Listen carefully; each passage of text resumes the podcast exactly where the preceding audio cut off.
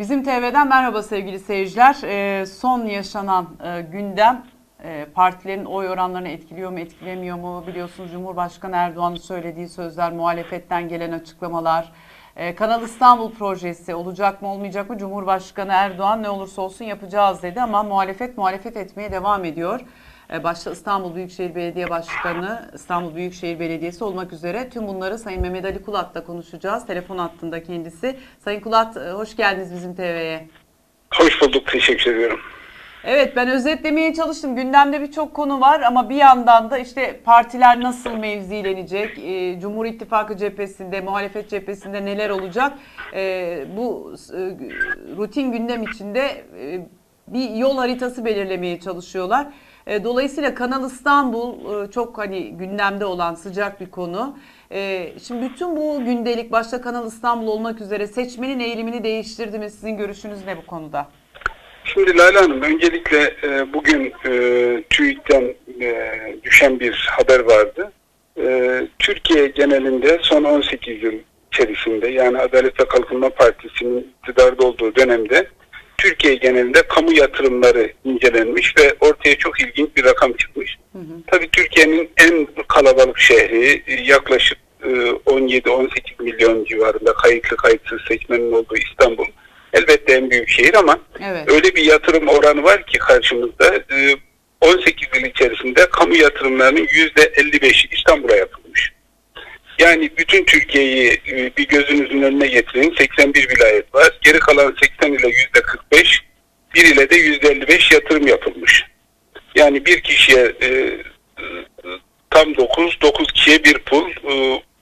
Bu taksimi kurt yapmaz kuzulara şah olsa diye şairin bir şiiri var.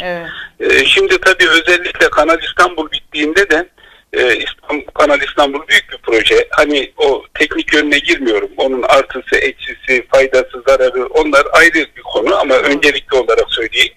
Yaklaşık olarak iki yıl sonra bittiğini varsayarsak yüzde 75'lik kamu yatırımı, Türkiye'nin yüzde 75'lik kamu yatırımı İstanbul'a yapılmış oluyor. E tabi bu noktada yani Mardinli'nin suçu ne, Samsunlu'nun suçu ne ya da Amasyalı'nın ya da Maraşlı'nın, Adanalı'nın ya da Türkiye'nin bir başka ilindeki insanların böyle bir yatırımdan yararlanma noktasında, kamu yatırımlarından yararlanma noktasında suçu ne diye insan düşünüyor. Bu bir. iki e, İstanbul gittikçe doğal olarak büyüyecek. Bu büyümenin beraberinde getirdiği yani özellikle kanalla yeni bir cazibe alanı ister istemez bir rant alanı oluşacak ki Sayın Bakan da dün bunun bir rant projesi olduğunu ifade etti. E, dolayısıyla böyle bir projenin tabii beraberinde getireceği bu rantın e, İstanbul'da yeni bir e, nüfus yoğunluğuna neden olacağı da ortada. Önce bir bunu ifade etmekte fayda var. İkincisi tabii İstanbullu bu meseleye nasıl bakıyor üzerinden bugüne kadar işte televizyonlarda aşağı yukarı hep aynı insanlar çıkıp e, politik değerlendirmeler yapıyorlar.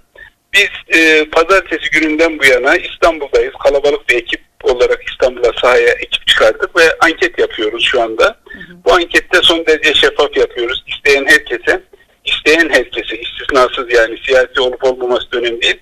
Hangi semtte, hangi mahallede yaptığımızın fotoğraflarını da atabilecek kadar son derece şeffaf bir araştırma yapıyoruz. Araştırmanın sonuçlarını da önümüzdeki hafta içerisinde ayrıntılı bir şekilde kamuoyuyla paylaşacağız. Yani kamuoyu kanala nasıl bakıyor, Kanal İstanbul hakkında ne düşünüyor bunu da paylaşmış olacağız. Evet.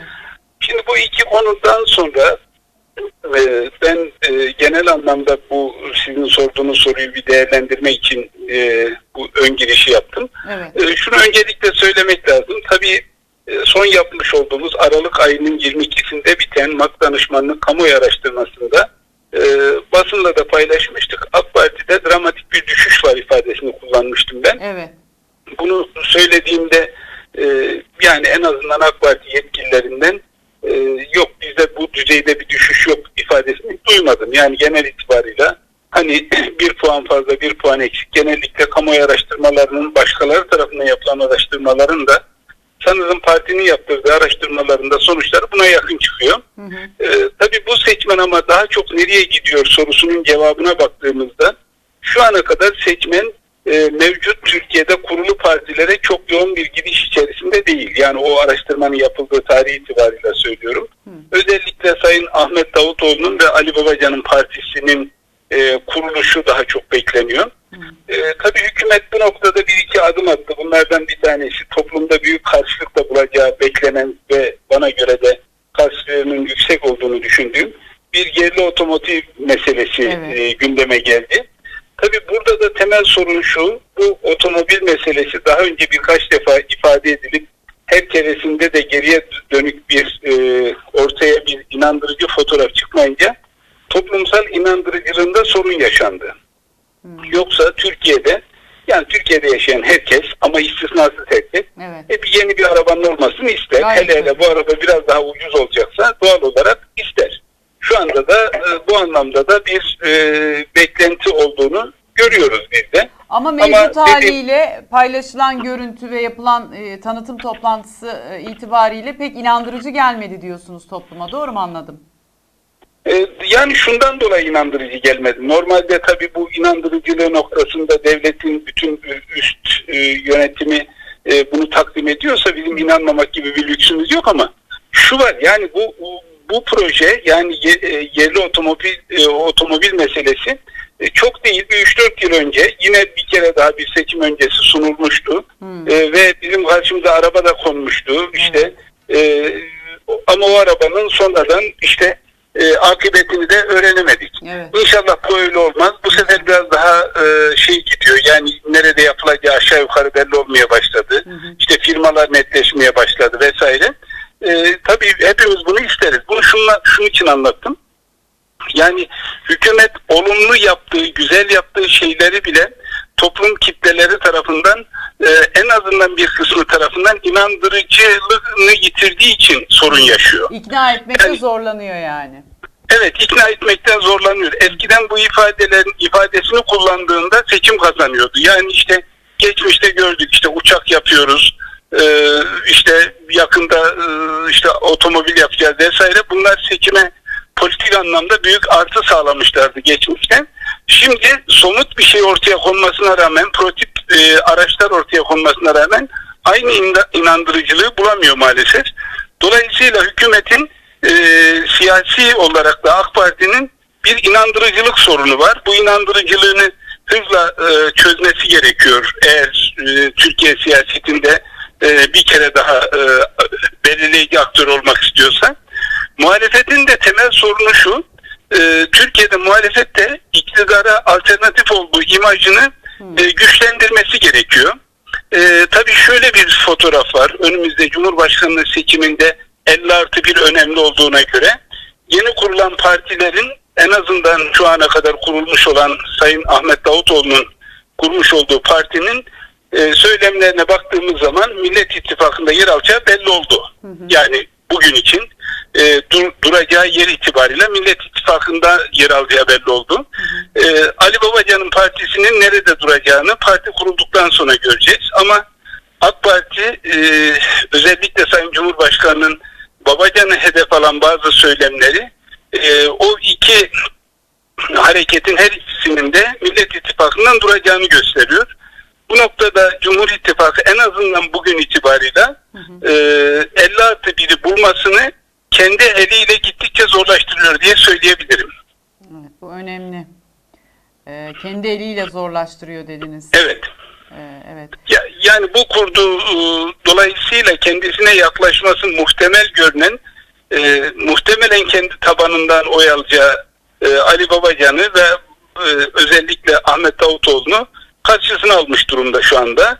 E, bu durumda e, yani C- Cumhurbaşkanlığı seçimi dolayısıyla Türkiye'de artık Cumhurbaşkanı hükümet sistemi olduğuna göre bir başbakan arada olmadığına göre e, büyük bir ihtimalle e, eğer şartlar böyle devam ederse, konjonktürel şartlar böyle oluşursa e, Cumhurbaşkanlığı seçimi Millet İttifakı'nın e, tarafına doğru geçmiş gibi görünüyor şu anda. Ee, peki Cumhur İttifakı'nda AKP ile MHP arasında bir şey olabilir mi? Yani e, bütün mesele şu, AK Parti ile Milliyetçi Hareket Partisi arasında bir sorun yaşanır mı, yaşanmaz mı? Tabii bunlar zamanla ilgili konular. Yani sürecin içerisinde göreceğiz ama şu kadarını söylemek lazım. Artık AK Parti'ye kızan seçmen e, AK Parti'den Milliyetçi Hareket Partisi'ne gitme e, noktasında bir e, dolum boyutuna ulaştı. Yani bir doyum noktasına ulaştı. Dolayısıyla artık e, AK Parti'den MHP'ye bir oy geçişi görmüyoruz çok fazla derecede. Evet. Dolayısıyla AK Parti artı MHP'nin de şu anki elimizdeki veriler 50 artı 1'i yapmadığını görüyoruz. Ee, bu durum asıl e, mühim olan mesele. Ee, ha kendi aralarında ilerleyen süreçte bir sorun yaşanır mı? Bunu da zaman içerisinde göreceğiz ama şu an itibariyle en azından gördüğümüz kadarıyla e, bir sorun e, en azından Milliyetçi Hareket Partisi ile AK Parti arasında bir sorun yaşanmıyor ama ikisinin toplamı 50 artı 1 etmiyor artık. Bütün mesele o. Evet. Peki e, şimdi siz daha önce yaptığınız çalışmalarda da kararsızların e, çokluğuna dikkat çekmiştiniz. Bunda bir azalmaya da artış e, öngörüyor musunuz?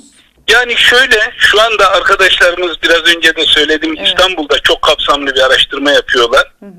Kararsız oranlar maalesef orada genel seçim anlamında sorduğumuzda e, aynı oranını koruyor. Bir, bir değişiklik yaşanmıyor şu anda. Sadece yeni kurulan partilerden sanırım e, daha biz parti olarak ismini koymamamıza rağmen e, yeni partilere doğru 1-2 puanlık bir kayma söz konusu olacak. Ama bu partiler daha kendilerini göstermedi. Bir, birisi zaten kurulmadı. Ki gecikti yani. Sayın Babacan yılbaşından önce kuracağını deklare etmişti ama sanırım bazı sorunlar yaşıyorlar. Ondan dolayı biraz yavaş gidiyor. Ee, Davutoğlu'nun partisinde ise bir heyecan var. Bugün itibariyle üye kaydına başladılar sosyal medyadan gördüğüm kadarıyla. Dolayısıyla bu süreç e, biraz hareket kazanacak önümüzdeki günlerde. Ama asıl ilginç bir rakamı da söyleyeyim. Biz şimdi e, AK Parti'nin ve Cumhuriyet Halk Partisi'nin etkin olduğu dört belediyede çalışma yaptık. Yani Evet. belediyelere yönelik çalışma yaptık. E, Kayseri, Konya ki bunlar AK Parti'nin en önemli belediyeleri. Evet. Ankara ve İstanbul Cumhuriyet Halk Partisi'nin şu anda en önemli belediyeleri. Evet.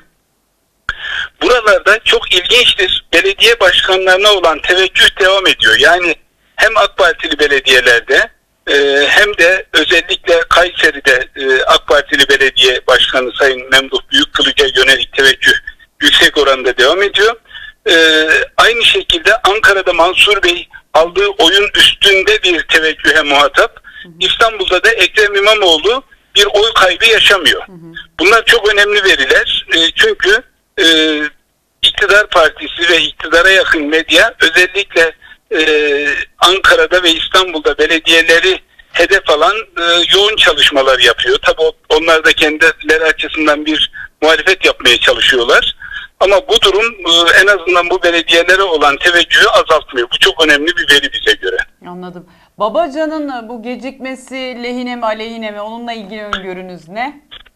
Yani şöyle Babacan e, uzunca bir süre biliyorsunuz hiç medyanın önüne çıkmadı Evet. ve sonra bir gün bir televizyona çıktı ve çıktığı o program vatandaşta bir heyecan oluşturdu. Biz e, tamam dedik yani bugüne kadar bir nadas dönemi yaşamış ve şimdi bir çıkış yapıyor diye düşündük ama tekrar bir suskunluğa girdi.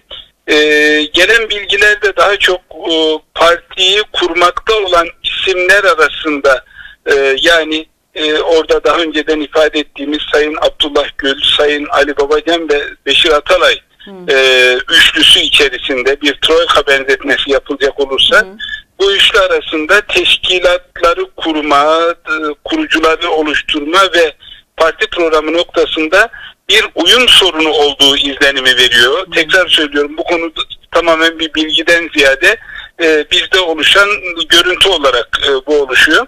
Bunun mutlaka aşılması gerekiyor. Eğer aşamazlarsa e, beklentiyi toplum karşılamaz ve bu kararsız seçmen de e, farklı arayışlara girer diye düşünüyorum. Anladım. Ee, şimdi biraz yine güncel konulara dönelim. Ee, özellikle bu AKP'nin ikna gücünün giderek azalmasından söz ettiniz siz az önce. Ee, Cumhurbaşkanı Erdoğan örneğin son e, yaptığı açıklamalar işte gençlerin evlilik yaşı ile ilgili açıklamalar yaptı. Tabii bu sosyal hayat üzerinde, toplumsal yaşam üzerinde bir baskı da oluşturuyor. Bunların artı eksi AKP için e, tabii ki oy anlamında onu konuşuyoruz e, ne yazık ki. E, geri dönüşü nasıl olur? Şimdi Lale Hanım şöyle ben e, 5-6 yıldır e, yapmakta olduğum araştırmalarda Türkiye'nin en temel sorunlarından birisine madde başlığı olarak e, toplumsal sosyal konular ve ahlaki çöküntü başlıklı bir başlık koyuyordum her seferinde Evet. raporlar haline getirirken Adalet ve Kalkınma Partisi'nin sayın yetkililerine de iletiyordum başkalarına da iletiyordum yani E, bu noktada Tabii buradaki ahlaki e, illikle kastım insanların kendi tercihleriyle ilgili konular değil. Yani o anlamda bir kastım yok. Ben toplumda işte ticari çözülme, e, işte evliliklerde insanların zorlanması, insanların e, komşularına güvenmemesi vesaire yani çok değişik e, alt başlıkları vardı bunların. Doğru, evet. Şimdi burada şunu görmeye başladık ki maalesef bunu artık uzunca bir süre e, bizim bir fantazimiz gibi görenlerin bunun bir fantazi olmadığını anlamaya başladıklarını görüyorum. Öncelikle onu söyleyelim. E, evet Türkiye'de en temel sorunlardan bir tanesi e, aile mefhumu her şeyden önce büyük yara alıyor. Evet. Yani şu anda Türkiye'de aile kurumu üzerinde Batı karşısındaki en önemli kalelerimizden birisi kabul edilen aile kurumunda ciddi sorunlar yaşanıyor. Bunun maddi boyutları var, bunun sosyal boyutları var, bunun teknolojiye bağlı son dönemdeki büyük değişikliklerin getirdiği sonuçlar var ama bir sürü neden var bu noktada. Ee, Sayın Cumhurbaşkanı bu anlamda e, böyle bir çıkışı e, ortaya koyarak e, bir durum tespiti yaptı bana göre. Ama asıl mesele şu. Sayın Cumhurbaşkanı durum tespitini yapsın ve yapmalı zaten ama asıl mesele Sayın Cumhurbaşkanı icranın başında şu anda Türkiye'de. Evet. Arada bir başbakanlık kurumu yoktur. Evet. Doğal olarak bu konuda sorunlar varsa bu sorunları çözmesi gereken yer burası. Doğru. Süleyman Demirel'in merhum başbak, e, başbakanlardan ve aynı zamanda Cumhurbaşkanlığını yapmış olan Süleyman Demirel'in ifadesi e, devletin tepesi e, ağlama yeri değildir ve çözüm yeridir ifadesi var. Çok kullanılan bir tabirdir bu. E, dolayısıyla biz yukarıdaki e, siyasi iradeden bir çözüm bekliyoruz bu noktada. Çözüm adına bir şeyler yapmasını bekliyoruz. Halbuki Türkiye'de isterseniz bir yani anket de yaptırabilirler bu anlamda. Türkiye'de e, en fazla şikayet edilen bakanlıklardan bir tanesi Aile Bakanlığı. E şimdi siz aileden şikayet ediyorsunuz. Sonra Aile Bakanlığı böyle bir şeye muhatap oluyor. E ne olacak? Yani kim çözecek bunu? Doğru. E, tamam şikayet etme makamı değil ki devletin tepesi. Çözüm makamı. Orada bir çözümler üretmeniz gerekiyor. E, işte her seferinde söylediğimiz adalet, e, boşanma oranlarındaki büyük artış. Evet o da e, çok insan- önemli Sayın Kulat. Bir istatistik e, var gene e, özellikle son işte 5-6 yılda AKP döneminde boşanmaların çok ciddi oranda arttığı şeklinde. Az önce sizin saydığınız bütün gerekçeler tabii buna dahil. Ekonomik sıkıntı çünkü bunlar hep e, insanın psikolojisini etkilediği için bir e, işte boşanma ile sonuçlanıyor örneğin. Evet. Ama yani buradaki meseleyi sadece ekonomiyle izah ettiğimizde Tabii. annemizin babamızın yaşadığı şartların bugünkü şartlardan daha iyi olmadığı gerçeğini herkesin bilmesi lazım. Evet. Ama buradaki asıl mesele şu, tekrar söyleyelim. Yani e, toplumun temel dinamikleri, toplumu ayakta tutan manevi değerler, e, bu değerlerin büyük aşınma göstermesi, hızla köyden şehre taşınma oranları, e, şehre uyum sağlamada insanların yaşadığı zorluklar, Türkiye'deki eğitim sisteminin e, reel e, hayatın dışındaki değerleri taşıyor olması, bütün bunlar üst üste konduğunda daha bir sürü nedenler sayılabilir. Toplumsal böyle sorunlar yaşanıyor. Bu sorunlar doğal olarak siyasetin de önündeki sorunlardır. Yani siyasetçi sadece e, seçim günü alacağı oy üzerine yoğunlaşmamalı. Daha çok toplumsal bu tür konulara da yoğunlaşmalı. Çünkü yarınlarda bunlar bir sorun olarak onun karşısına çıkacak. E, şu anda da Türkiye'de yaşanan bu ve maalesef e, Türkiye'de iktidar muhalefet bu anlamda e, büyük oranda e, uzunca bir süre ihmalin bir bedelini öde- ödetiyorlar topluma. E, şu ana kadar da bu anlamda yapılmış e, çok somut adımlar yok. Biz sadece sosyal problemleri çözme adına fakire fukaraya, garibe kurebaya yardım ederek didinen bir toplum yerine dilenen bir toplum inşa etmeye çalışıyoruz ve karşılaştığımız sonuç da budur. Evet. Sayın Kulat çok teşekkür ediyoruz efendim. Ben Önümüzdeki teşekkür ederim. Yine ışık tutmuş oldunuz. Çok önemli değerlendirmeleriniz var. Sağ olun. Teşekkür ederim. Kolay gelsin. Sağ olun. Evet sevgili seyirciler, e, Sayın Mehmet Ali Kulat'la önümüzdeki dönemi konuştuk. Partilerin e, hareket e, noktası, alabilecekleri oylar.